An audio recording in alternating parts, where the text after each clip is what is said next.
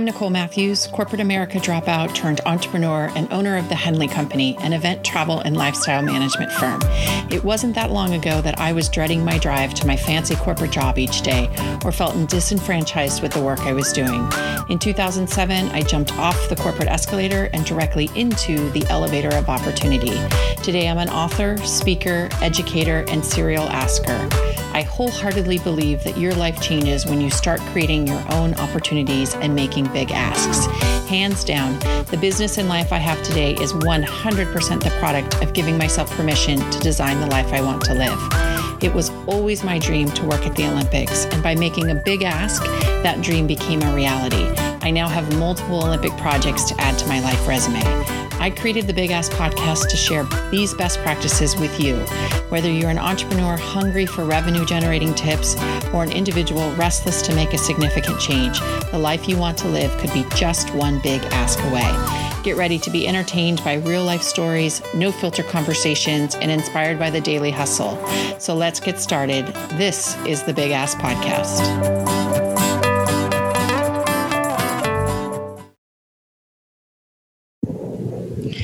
Everyone, and welcome back to the Big Ask Podcast. I'm Nicole Matthews, and I'm delighted today to be joined by a new friend and colleague, Shoshanna Mitchell, who's a life coach and owner of Kaleidoscope Life. And uh, Shoshanna and I uh, became friends through a nonprofit we both serve uh, on a board for. And um, as soon as I heard her accent and she found out I was an Anglophile, I think we uh, we were a match made in heaven. So, uh, Shoshanna, welcome to the Big Ask Podcast. Thank you. Thanks for having me on. I'm so excited to be a part of it with you. oh, it's it's going to be great. You're always such a ray of sunshine. So I know this this conversation is going to be very easy and insightful. So thanks again. Pleasure. It's a real pleasure. Yep. Good, good. So I've had the pleasure of getting to know you for the last couple of years, but uh, just introduce yourself. Tell us a little bit about yourself, if you would. Yeah, absolutely. So, as you say, originally from England, London born, um, I moved to San Diego when I was 30, so four and a half years ago. Um, and I guess just to kind of do a really quick overview of career and how I ended up here, I studied law at university, which I did love, but very quickly realized it wasn't a career that I wanted to pursue um, full time. Um, I wanted something that felt a little bit more kind of, for me, I want to say like wholesome, I suppose. Um, and so I took the skills I learned in law and moved into working for the government in the UK to prevent um, human trafficking and help prevent sexual abuse against children. So working to support those, um, you know, investigate the perpetrators and take it through the court process. So I did that for several years. Um, and then I made a real transition across into um, the corporate world.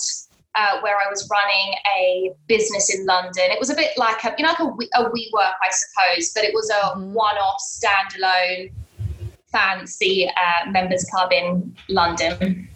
And that's where I met my current boss, who poached me and asked me if I would help set up his current business. Uh, so he had a consultancy, and he wanted someone to bring the culture, bring on the right people, help run, you know, oversee operations with finance, marketing, but the talent was my favorite aspect of it. Um, and we've been doing that for a few years, and then more recently have branched out into setting up the Kaleidoscope Life, which mm-hmm. is a coaching business. Um, so really helping individuals discover, not fixing anyone, so no need to be fixed, but really discover what it is they already have within them and mm-hmm. how they can bring that into the world to live a life that's you know much more fulfilling for them where they're I don't want to say free of fear because I don't think we're ever really free of fear, but you know they can manage some of those fears and anxieties that seem to be um, pretty rife today. Yeah. Um, but yeah, so that's that's kind of a real quick synopsis overview. it's all good. So we'll definitely dive uh, deeper into kaleidoscope life, but I just do want to circle back to your work in human trafficking, which I know is a pretty heavy topic. Um, but what do you think? Um, what conversation isn't being had about human trafficking that needs to be had? Like most people don't realize this. I think that it's such a significant problem? I mean, they hear that word, but they don't really understand the depth of that. So, is there any insight you can give us really into that area? I think that, like you say, the biggest problem is that people just aren't hearing that it's going on enough. And it's that sort of mindset of, well, I don't see it, I don't really hear it, so it can't be that bad. And actually, it's pretty shocking how mm-hmm. it is. It is a huge, it's a billion dollar industry, trafficking. Um, mm-hmm. And it is it, it's really heartbreaking. I think one of the things about human trafficking that not a lot of people are aware of is usually in the media you see the, the stories where it's a charming man and he's groomed a girl and she thinks she's going to live a great life and then gets forced into prostitution. I think what a lot of people don't realize is very tragically, um, in a lot of developing countries, parents are willingly selling their children. Mm for this trade. They might not know it's for, um, you know, the sex trade, labor, they usually think it is, but out of sheer desperation, because they have nothing, mm-hmm. they're selling their children. And I think to us, that's just mine. I can't, I couldn't sell my dog, you know?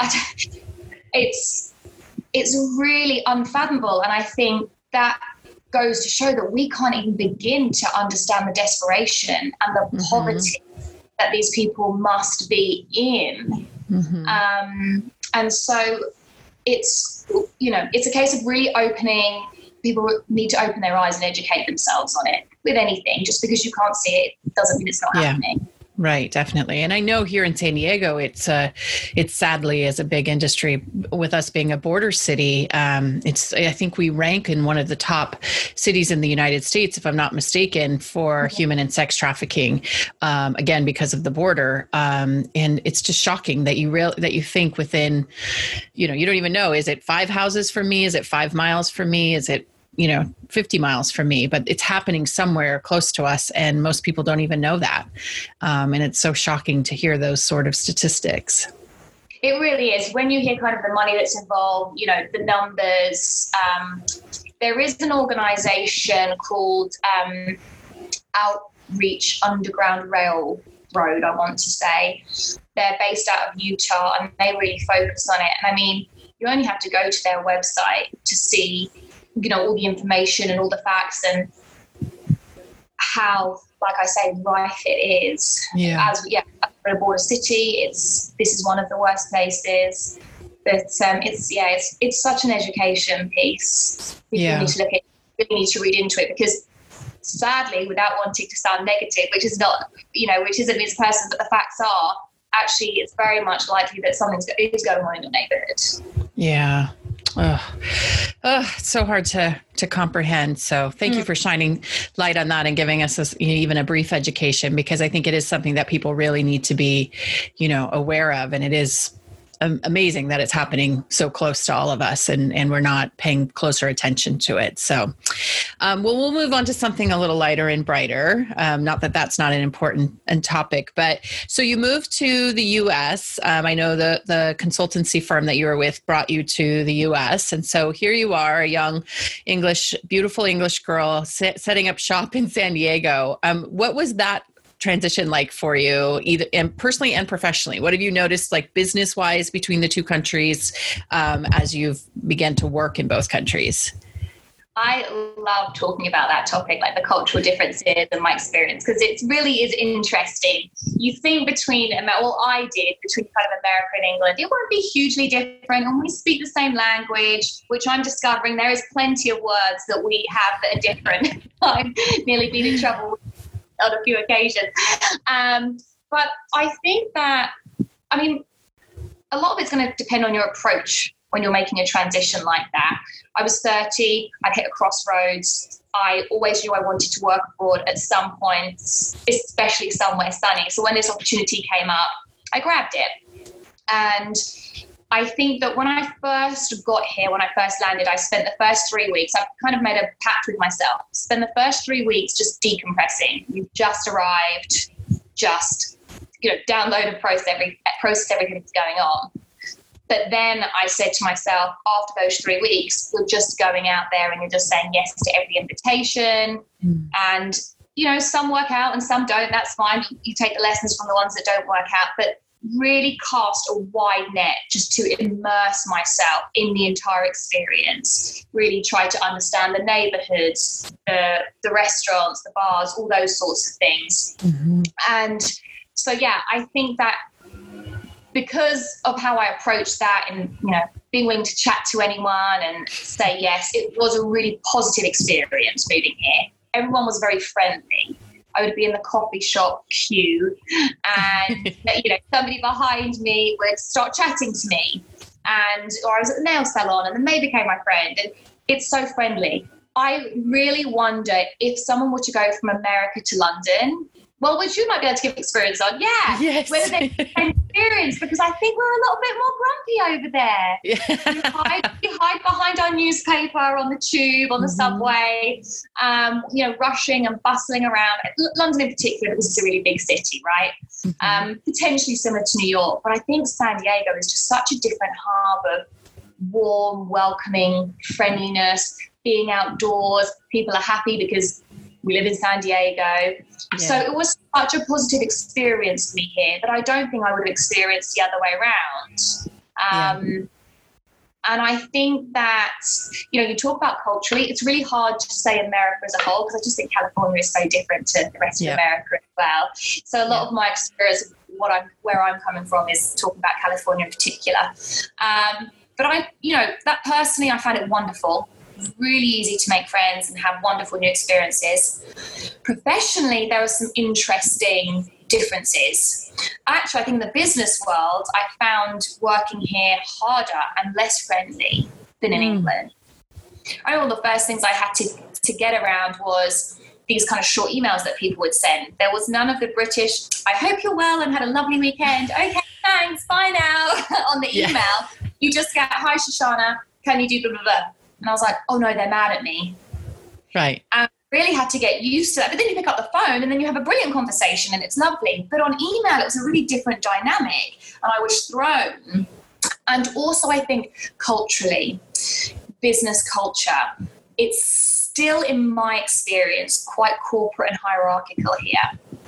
Mm. And I think people are really coming around to this idea of a corporate culture. And I'm just so big on corporate culture because work is a huge part of your life and it needs to be a productive environment. But I do think in England, there's a little bit more of a um, relaxed environment, not as, mean, you can always find different companies, there's exceptions, but not as corporate and hierarchical as we are here. You know, titles are a really big thing here. Mm-hmm. Um, it's just not, it's not quite the same there. So yeah, I found the business side a bit more brash and harsh. Yeah. Mm-hmm. But the personal side, wonderful. Yeah, that's interesting. Yeah. So I moved to Reading, which you know is a, a, town, for those who don't know, is a town outside of London, about 40 miles or so outside of London. And um, I can just remember two things really mainly. The first thing was the team that I was working with. I was hired as a consultant. And so the team I was working with could not get over the fact that I would purposely choose to move from San Diego to Reading. They were like, what, what, what is wrong with you? What, you know, you've lost your marbles. Why would you ever come to this place that wet stuff falls from the sky constantly? And the year that I was there, the area had more rain than it had had in 200 years. So I was literally, I felt like, you know, Noah and his ark had shown up as I was learning how to drive on the opposite side of the road and, you know, all these things. So that was always very interesting to me. And then to your point about people being friendly or not friendly. So I found during the workday, everyone was super friendly. But then everyone would go home and then i was sort of left with like okay now what do i do like i just had to go back to my flat and it did take me a while before um, one of the women I worked with, her family just adopted me and then it was off to the races, right? But that sort of that that guard of we're at work or we're at home um, was very difficult for me in the beginning because it was hard to meet friends in London, um, just because it felt like you said, sort of behind their newspapers, very friendly at work, but not necessarily as friendly of like, hey, let's you know all get together for dinner this weekend. So that took, took some time to sort of break that ice. So. Yeah, hundred percent. I think it's the um, yeah, just in England we don't so much unless it's with key people that we know really well already say, oh, let's go for drinks. Oh, let's do this. Let's do that. I actually think the weather does have an impact on that because here it's so mm-hmm. easy. Let's go for a walk. Let's go out. you know, yeah. expect more things to do outside. Whereas in England, it's pretty rainy and miserable. The views aren't as good, so people don't really want to be outside. Yeah. Um, but I think you're right. That that's exactly. It's interesting how the difference, you yeah. know, personal side of work. Yeah, That we no, definitely. 100% yep 100% but i would highly recommend i mean everybody at some point in their life should have to live in a different country because it gives such an inter- such a just an important perspective. And even though like you said the uk and the us are not that different they are different. Um, and you know then take it even at a further level of like moving to a country where that's not your native language. Um, i just think that's really important life lessons. And and i'm so grateful for the experience that i've had working abroad. And i know you know for you it's just it's been it's been a huge piece of your of your life story as well a huge part i just cherish it so much for yeah. really kind of opening my eyes and what else is out there broadening mm-hmm. my knowledge all those experiences are really enriching um, and i think ultimately help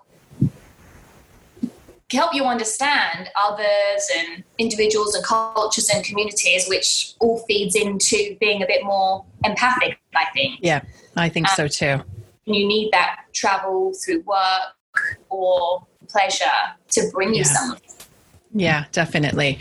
So I know during uh, the quarantine, you've been focusing on your kaleidoscope life, and yeah. um, you know we're grateful for. I think this this you know as much as the pandemic has knocked you know most of us to our knees at the same time it has given us time and space to to look at other projects. And so um, and i think really kind of center ourselves on what work do we want to be doing? Like when when this all goes back to quote normal normal life what do i really want to be doing with my life? You know do i want to be going back to the life i had pre quarantine, or do I want to be going in a different direction? And so um, I know with you, you have a new um, a new venture, which is Kaleidoscope Life. So let's get a little deep into that and what that uh, what that looks like, and where did the inspiration for for that uh, new path come for you? Definitely. I would love to just jump in because it's so funny how we keep talking about this new normal and moving into the new normal, don't we? And I've really been trying to not say that. I'm I have been referring to I'm looking forward to moving into the new fabulousness. Oh, very good. of what to come. Um, because it's funny, we're like a new normal. Like even the word normal is boring. Mm. Let's move into something. I'm scared to say grey. I don't want to say let's go because of the connotations around saying let's get great again or anything like that. But yeah. let's move into something new and fabulous. And so I do think this time has really given us the opportunity, um, even if we were unwilling at first, to really reflect and realize again, you know, the old cliche of life is too short. Mm. And what can I do with it? It makes people, you know, a lot of us, I think, were meandering. We were you know okay with what was going on mm-hmm. um, we had fallen into um, complacency and something like this really shifts and shakes that which i believe is needed mm-hmm. and so you know after the initial upset of what was going on and us being very resistant to the change a lot of people have been able to reassess what their priorities are I have always loved coaching. That's been my favorite part, you know, in the work that I've done and building a culture, essentially people enjoying what they do and feeling fulfilled, which has been kind of, I guess, more in the workplace. But I think if you're fulfilled in the workplace, that spills into personal mm-hmm. time as well, which is positive. And so I've been able to really go deeper into this coaching practice that I want to do by myself, have it as my own company, take it in the exact direction I want, not have to work within mm-hmm. the framework of a corporate organization. So mm-hmm. really be able to run free and wild with it. Yeah, no, I think that's great, and and I think what I, I've been so proud of how you've navigated. You had a loss last year. Your mom passed very unexpectedly, um, and how you've navigated that grief, which I know has not been easy, but you continue to show up in the world as positive as you know as you were before that happened to you. So I have just marveled as your friend at you navigating that path. So thank you for being a wonderful example of of navigating grief. But uh, I remember a conversation you and I had about uh, as you were back um, going through some things of your mom's, and you found some of her her books or her writings. I, she was a she was a therapist, if I'm not mistaken, right? And how you've just looked at that as a sign that your mom from even beyond was sort of helping you to find this new direction, and and I know that gave you some energy to um, to take on this new venture, which has been really wonderful to watch as, as a friend on the outside watching you um, navigate this. Absolutely. I really enjoy, which is a bizarre word to use, I suppose, in the context of grief, mm-hmm. talking about this because I hope that it inspires others. But yes, as you say, I did lose my mum very suddenly and tragically uh, last summer. And because she was a psychotherapist, I was so fortunate to grow up in a home where you know it's okay to be vulnerable. You must communicate your feelings all the time. Therapy is not a taboo. In england therapy is a real taboo still. Mm-hmm. very different mm-hmm. to here. Um, and so as soon as this happened you know my mom was truly my best friend my biggest child i'm very blessed to say i had a very rare relationship with my mom so it was a huge blow. Um, but she had truly, because of her experience of having counselling herself, becoming a counsellor, um, and doing her own research around post traumatic growth, she'd been like dropping these little tools in my toolbox her whole life. Mm. I always mm. say that only did she leave me the most comprehensive toolkit, she left me the full instruction manual on how to use it well. So I'm so lucky that I've been set up with those foundations. But she was a psychotherapist, I guess helping others, that was in the family. And I did, I found this incredible book, and she was an such a voracious reader. She highlights and makes notes. And I found this one book, and she'd highlighted this section, which was just phenomenal. It, it was actually somebody who was passing himself, who at the later stages of cancer had written the book and she highlighted a section that said, What I want to tell my daughter is this I wish I could be with you on this journey forever and a day. I know it's not possible, but I so wish that it was. What I ask of you is that you take what I have started and turn it into something much, much, much more meaningful and much more magnificent. Mm. And it was just incredible to be reading this that she had highlighted after she passed. And there was this other section, you know, and it just said the body is remarkable with what you can cope with. Sorry, I have some dogs. Um, you know, the body is remarkable with what it can cope with.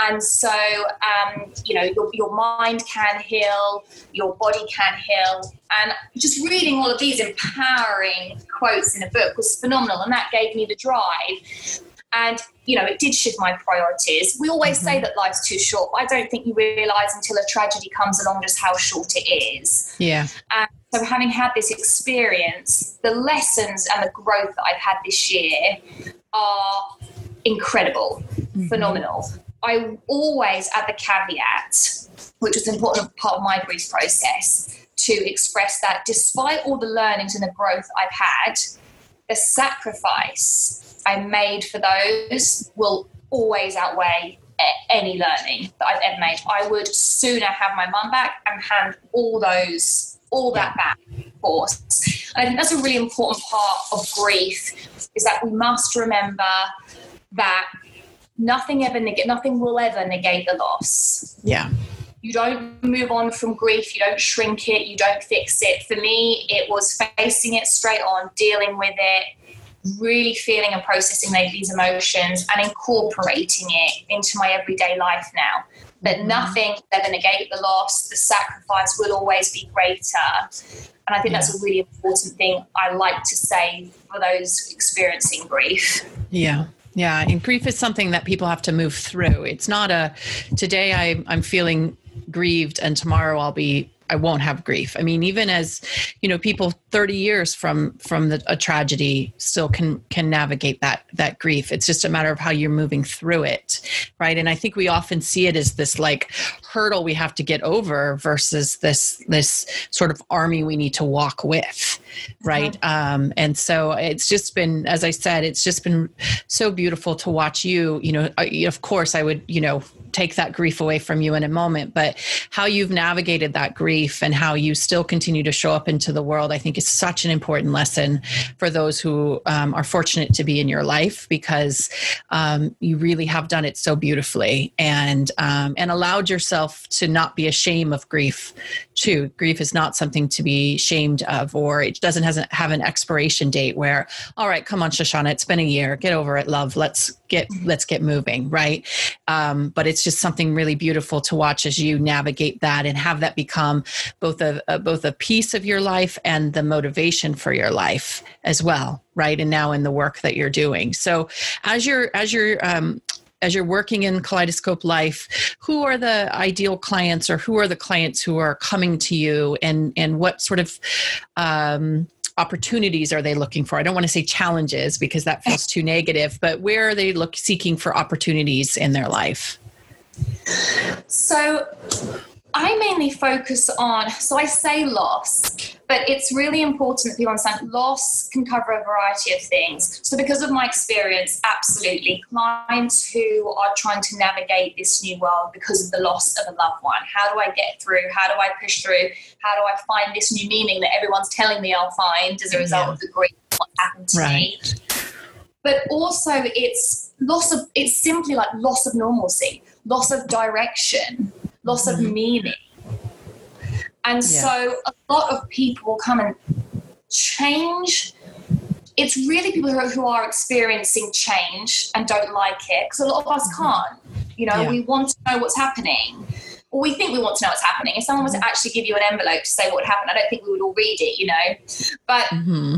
I think that it's really about helping people who have lost their way in whatever way, shape, or form after a relationship, feeling stuck in their career, not having a job now because of COVID. Mm-hmm. Um, so it's really helping guide and support people to rediscover some of what's so precious about them, you know, their mm-hmm. treasure and their their gifts that they may have lost along the way, and now they're realizing they need to dig deep to find them yeah. in order to present themselves back in a way that they feel more fulfilled yeah. into the world. So it's a big, it's a lot of, I talk about, um, so I love using the kaleidoscope analogy, which was actually my mum's. It's built off her legacy, was something that she created. But oh. it's, re- you know, when you have the kaleidoscope, the, the, the theory behind the kaleidoscope is when you experience trauma or tragedy, and it doesn't have to be the loss of a loved one. You know, the end of a relationship is traumatic. Mm-hmm. any change being pregnant, you know. So it really encompasses a wide variety of things. But I think it's really about helping people um, just uncover um, things they yeah things they've lost along the way. Yeah. Yeah. So yeah, it's, that's what it's about. Really shifting, taking these pieces in the kaleidoscope. How do we take these pieces, these fragments from when you felt whole, but now the trauma's happened and it's shattered, but all these pieces which are beautiful, it's all your core. Mm-hmm. When you do click of a kaleidoscope, it's you know a different perspective, looking through a different lens. Um, I offer up those different, you know, reframing. Um, how do you integrate all those pieces? We don't fix you and put you back together how you were before the trauma. That's not where we want to get to. It's not realistic. Mm-hmm. How do we evolve and integrate those experiences? It yeah. still remains beautiful. And so a lot of it's, you know, shifting perspectives, discovering new, um, you know, shifting old patterns, discovering new ways of viewing, um, and ultimately, that to me is the formula for transformation. Shifting yeah. those patterns, unlearning behaviors, creating new ways, discovering new helpful behaviors. Right. Right. Recognizing patterns that aren't necessarily serving you. You know, it's so easy to fall back into those negative patterns or to to seek out, you know, the same the same version you know of a boyfriend or a relationship that you just came out of that didn't serve you right and so recognizing those you know those patterns of you know if if that last relationship didn't work out and i'm now going into a new relationship that's the same guy it's just a different address you know there's got to be something on my side that is that needs to be identified to say why is that so attractive to you? Um, so just kind of recognizing those patterns i think is in, that's important work. And and i love that analogy of the kaleidoscope because it's it feels like all the pieces are there. It's just a matter of clicking them into the right pattern for you. And that pattern might shift and change over time. It's not to say that once you click it in, that's how it should be. That's the image it'll be forever. But recognizing that all the beautiful pieces are already in there. Um, and it's just up to you to sort of create the art, right? Which is really a beautiful analogy. That's exactly, yeah. Honestly, that's exactly it, Nicole. It really is about you are all, you already have it all within you, mm-hmm. which mm-hmm. is what's incredible I'm not bringing yeah. or giving you anything new in that sense. I'm just helping right. you through it, find it, shape it. How do we take all this greatness that you really do already have? You might not be able to see it, but you do. Mm-hmm. Giving them a different alternative perspective. There's something about creating a space with someone who is not your family or your loved one or anyone mm-hmm. that you mm-hmm. know who just gives you that different perspective yeah it really yeah. kind of sits in and resonates you know you can put your friends can say things and it might be that your coach says something similar but when you hear it from someone who is independent it just mm-hmm. lands more meaningfully yep. mm-hmm. and that's mm-hmm. really the importance of it creating that safe non-judgmental space where you can be your vulnerable self be very honest self and open yeah um, yeah.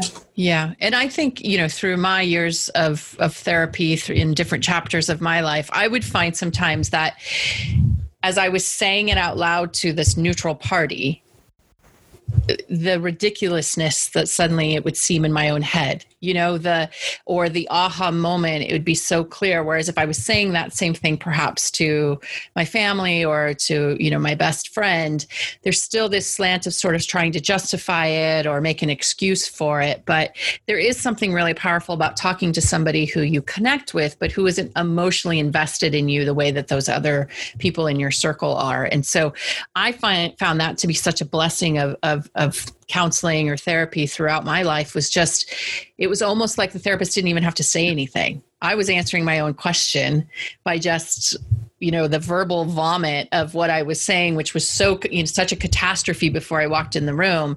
And then it was like when i was saying it to this this independent person it just the ridiculousness of it or the truth of it just suddenly really became so evident. So having somebody like you um, you know in, in in our arsenal i think is just important especially as women as as entrepreneurs you know there's you know as as single women as women who choose to have families or not have families and the pressures. And i mean it's just a lot. Every day we wake up with a lot.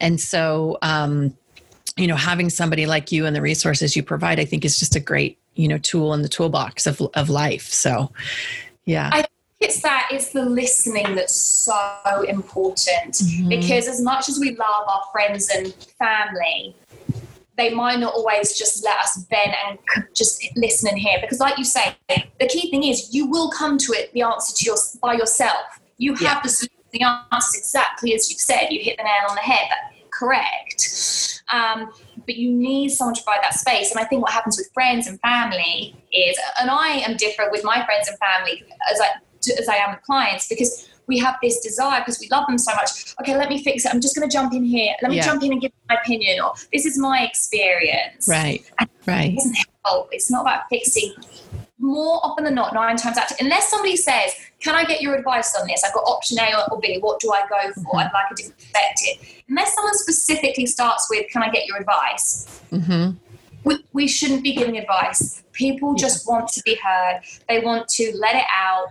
Mm-hmm. It's up here tangled. By verbalizing it, it starts to bring some form and some shape to it, and we figure yeah. it out ourselves but we need someone to create that space for us. Right right. And and you know the world is a, is a funny place now with social media and these like artificial relationships that we that we have or we start to measure ourselves against you know those images on instagram. And why am i not for you know look at her. She's got you know x number of followers or she's making x number of dollars a year or she has that beautiful family or that perfect boyfriend. I mean like every day it's like this measure of how am i shaping up? And just to have that neutral party again somebody like you who has not lost the gift of conversation mm-hmm. and and the ability to listen i think is a really powerful powerful tool that that i wish more women in particular um, would pay attention to and not look as a that's not a weakness. To have somebody like you who can help coach them and guide them through a difficult period a transition you know there's there's no shame in that right? You know don't seek the answers on instagram but seek the answers in a real conversation with a real person who can help navigate that for you i think is really really an important lesson and more than ever right now because of social media like you say it creates such a false illusion of mm. truth you know people are so many people on social media are insecure and need to portray this perfect life and I would say I think it's so important as women that we are honest with other women about how what we're feeling. My marriage is tough. My pregnancy is getting to me. My this does suck. We have to yeah. start other women that the truth mm-hmm. because otherwise we'll go around feeling miserable we think we're giving the illusion that oh i'm giving i'm living a great life we don't realize mm-hmm. that someone who sees that on the other side could go home and be really low about that all night and we've yeah. created that we don't yeah. often think about the final step in it but we just think about ourselves i want people to think i live a great life yeah we don't think yeah. the consequences how we've just made someone else feel and i think if we thought about that first maybe we wouldn't try and create this, you know, fake world that's yeah. And also, I'm really big on authenticity. That's the number one step before you do anything. And that's mm. about knowing who you are, owning who you are, and being who you are. Now, the problem is, it's really hard to know who you are in this world because we are so influenced by the me- social media, the media, mm-hmm. others around us, institutions, parents that we've grown up with. So much of what we do is subconscious. We just go around on, we really go around on autopilot. It's actually embarrassing how little we do. It's, it's autopilot. Yeah. So, a huge part of what I do is slowing someone down, really taking away that noise. What would you be doing right now if judgment didn't exist in this world. Let's say for one moment we lived in a world where judgment it didn't exist. It wasn't a thing. It wasn't a mm-hmm. possibility that anyone could comment on someone else's, you know, what they're doing. What would you be doing? And then you can start to peel back and get to the core of what it is. Who am I? What do I want to do? Yeah. So much of the time we think, you know, women I think are under pressure now to have a big career. You know, I love what's been done for us in that and how far we've come as women. But also, I think we've kind of flipped on the other end of some women who do want to be a, an at home mum, then feel guilty. They think they need to have this high flying yeah. career. You don't want to have a high flying career if you don't want to have a career. That's yeah. absolutely fine. But we put this pressure. And so it's really the authenticity. There's a fantastic quote. And um, it just i find it really powerful and i think people need to hear it more. It's in a book i'm reading on authenticity. And the writer of the book says if you're the author of your story why are you giving someone else the pen? Mm. so good. And I, that because we are, you know, we do want to think that we are the author of our story and we should be the author of our story, but we're letting too many people take that pen and write it for us. Yeah. So we're yeah. because we're fearful of being judged and not loved. Yeah. So yeah. Get rid of some of that to get you back to not feeling fearful, not worrying about that judgment, and just feeling really good about who you are, owning mm-hmm. it, and being able to show it into the world. Yeah, no, that's so that's so powerful. That absolutely is powerful. So um, that segues segues us into to books and podcasts. And where do you find your inspiration? And what are you reading? And all of those things. Are you a reader? Are you a podcast listener? Are you? How do you absorb your information?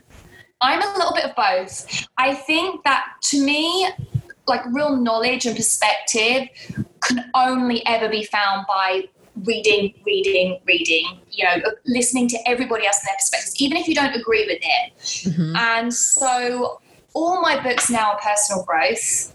I heard this um, Jay Shetty, who's a British coach mm-hmm. who I love, he said, Look at your bookshelf what's on your bookshelf because you thought it looked impressive and you thought you'd get around to reading but you haven't read? Get rid of them. You don't want them on there. They're of no use to you. So i threw out a load on like big, big business recruiting because i fell into that trap of big money success in the corporate world. I got rid of them. They went to the little library. All i have on my shelf now is really personal growth books. So anything, there's a guy called Gary John Bishop. He's a real no messing, no sugarcoating Scottish guy who I think who's pretty good. Um, I've been reading his stuff. It really just yeah, anything on personal growth, uh, uh, dealing with uncertainty, dealing with change, stepping out into who you are, authenticity and my podcast the same as well. Yeah. So the reading and my absorbing of knowledge, it really is a lot of it's in that space. When I'm outside of it and I'm with friends, I actually really switch off and very different. That's where I get my change and pace. But I just I want to be, you know, learning. A big part of, um, you know, again, a legacy from my mum is she had done so much self growth. I've got a card right here on my side table that just says, my entire life has been about the journey to being myself, and mm. nothing is better than that. And that's I want. It, it's incredible, and I just think that's what I want to do. And my brother so beautifully turned around to me one day. he always calls me sis, and he goes, "Sis, Mum completed her journey on this earth. The final chapter in her story is that we complete ours." Oh. And I just thought, I, first of all, I thought, where did this come from? This isn't the brother that I know, but it's true. So really, the personal growth and then being able to inspire others is such a part of it. So yeah, it, it's all just you know coaching and you know you listen to a podcast and they have someone else on it who's got their own podcast, yep. kind of domino effect in that sense. Yep. So and I'm really, what I'm really trying to do is when I hear something or see something in a book, and I'm like, oh, I really agree with that, I'm stopping and I'm asking myself why. Because I really want to know do I agree with it because I'm in my autopilot mode? Because my mum told me that was the right way when I grew up? Because, mm-hmm. you know, organizations and governments tell me that's the way I should think? Or do, it, or do I actually agree with it because I really genuinely agree with it? Yeah. And I read something where I think I absolutely don't agree with that, that's absurd. I'm really working on putting my ego to one side. So why do you think it's absurd? Again, is it just because of what you've been fed mm-hmm. and you now have a subconscious feeling towards it? Because that's yeah. how we grow and expand yeah. and change. You have to be willing to alter your beliefs. Yeah, hundred percent. Ensure they really are what you are. Right. At yeah, and have difficult conversations. I mean, I think we're in that chapter now in society where people are having difficult conversations around race and, um, you know, gender and identity, and and um, you know, be willing be a willing participant in those conversations, is as difficult as they can be.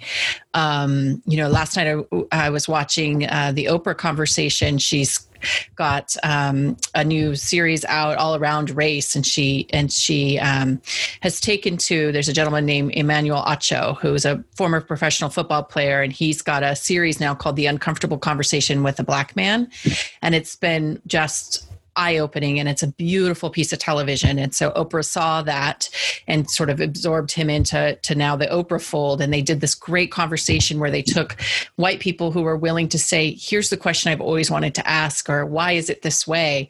And it was really powerful. I mean there was moments where you think gosh i didn't realize that maybe i had that bias or i thought that same way or or anything. But just those uncomfortable conversations i think we're in that place right now where there's so much encouragement of uncomfortable conversations that it would be a shame to not be in the game right to not be having those conversations either with yourself or with other people who look like you or don't look like you or um, so yeah I, I, hear what you're saying about that. That's that's really great. So in the spirit of the podcast being the big ask um, has there been a time in your life when you've had to make a big ask and what did that kind of what was the setup for that and what was the outcome?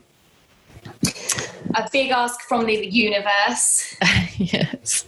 Um, or it could be professionally. I mean, it could have been, you know, well, convincing your boss to move to that you could move to. America. I mean, it could be anything. There's no limit on what the big ask is. It's just always something that kind of puts you in a vulnerable spot or or kind of pushes you to do something more than just a typical, you know, a typical ask.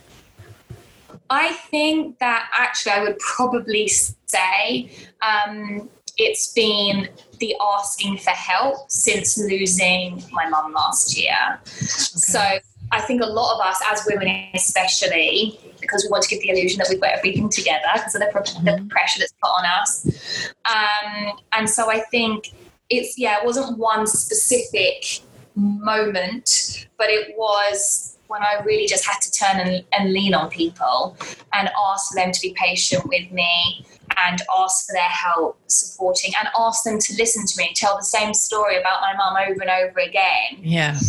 Um, because that was part of my process. So I think my big ask was really putting it out there to others, my collective community that I've been really fortunate to have had prior to have, like I say, have patience with me if you don't hear from me. Um, or you know I don't respond as positively or as you know mm-hmm. me because I'm struggling with patience and so on. Um, so I think that yeah, when I look back, I think it was just asking for help and being okay. Yeah. With asking for help, not feeling ashamed or anything mm-hmm. like yeah, no, I think that's really important. It's even those small, you know, I mean, I curb it under the big ask, but it's collectively, right? It's those small little asks that you made along the way is really that bigger ask. Um, but just being honest with yourself and and saying this is what I need to process, and this is what I need from my community of people around me as well. You know, people always say, "Let me know if I if I can help you," and more the times than not, we just ignore that request, right? But just even saying to people, "No, this is you know, if you don't hear." from me or if i'm curt or if i'm not as bubbly and you know as i normally am it's it's it's no reflection on you or our relationship. It's just where i am you know at the moment. And so i think that's a really beautiful example of that. So great. Um, you and I share a passion for an organization called Home Start, which is a child abuse um, prevention agency here in San Diego. So um, that's been a gift. Um, and so outside of that, I know um, furry little creatures with four legs are. Uh, or sometimes three legs in your case yes. are uh, near and dear to your heart so what what would you say are those causes that are that are important to you yeah, I think um, dog charities, you know, and I think, you know, just them not being able to have that voice, being able to express, I feel a real kind of need and draw towards animals. So there's the Soi Dog Foundation in Thailand. They do incredible work getting stray dogs off the street that have really been battered and abused. Um, you know, spay neutering, getting them back up to as fit health as they can having them adopted out. They also do a, a big um, campaign against the dog meat trade in Southeast mm-hmm. Asia, mm-hmm. which is quite significant. Um, and so one of my dogs is actually from Thailand. So I really love the Soi Dog Foundation. Um, Change for Animals Foundation, based out of Indonesia, they do some brilliant work um, for animal welfare. And then because I left a career in child protection and prevention, I still needed to feel like I was doing that sort of work and that's why I kind of ended up flipping it into the volunteer side. So, yeah. as you being on the board of Home Start, helping those vulnerable women get a real get access to life, starting really early intervention with the, the children. I think it's incredible the, the therapy services that we offer for parents and how mm-hmm. to look after kids, and then giving them access to basic needs of shelter, food, education, that sort of help um, is uh, important to me. So, uh, it's hard. We want to help everything and everyone, don't we? we yeah, we do. Tell people that uh, you know I support this dog charity, and they say, well, you know, there are kids who are struggling in Africa, and I know that, and I wish I had mm-hmm. the time and capacity to do it with everything, but we have to choose yes. which ones focus on well. So yes. I have in charity with Home Start, and then I have the dog stuff, particularly with Soi Dog and Change for Animals Foundation. And I volunteer at a couple of shelters here in San Diego yes. as well. Get well, you, I mean, most people go on vacation and they come back with a T-shirt. You like to bring dogs back because isn't the isn't there one also from Italy? Is there another one from Italy? Yes. Okay. So oh, Italian and Italian, and I did have to speak to the Italian in Italian when I first got him. I had to use Italian commands to, you know, for come here and enough. Yeah. so, yes, I always say that I was like the Angelina Jolie of the dog world, a dog from every nation.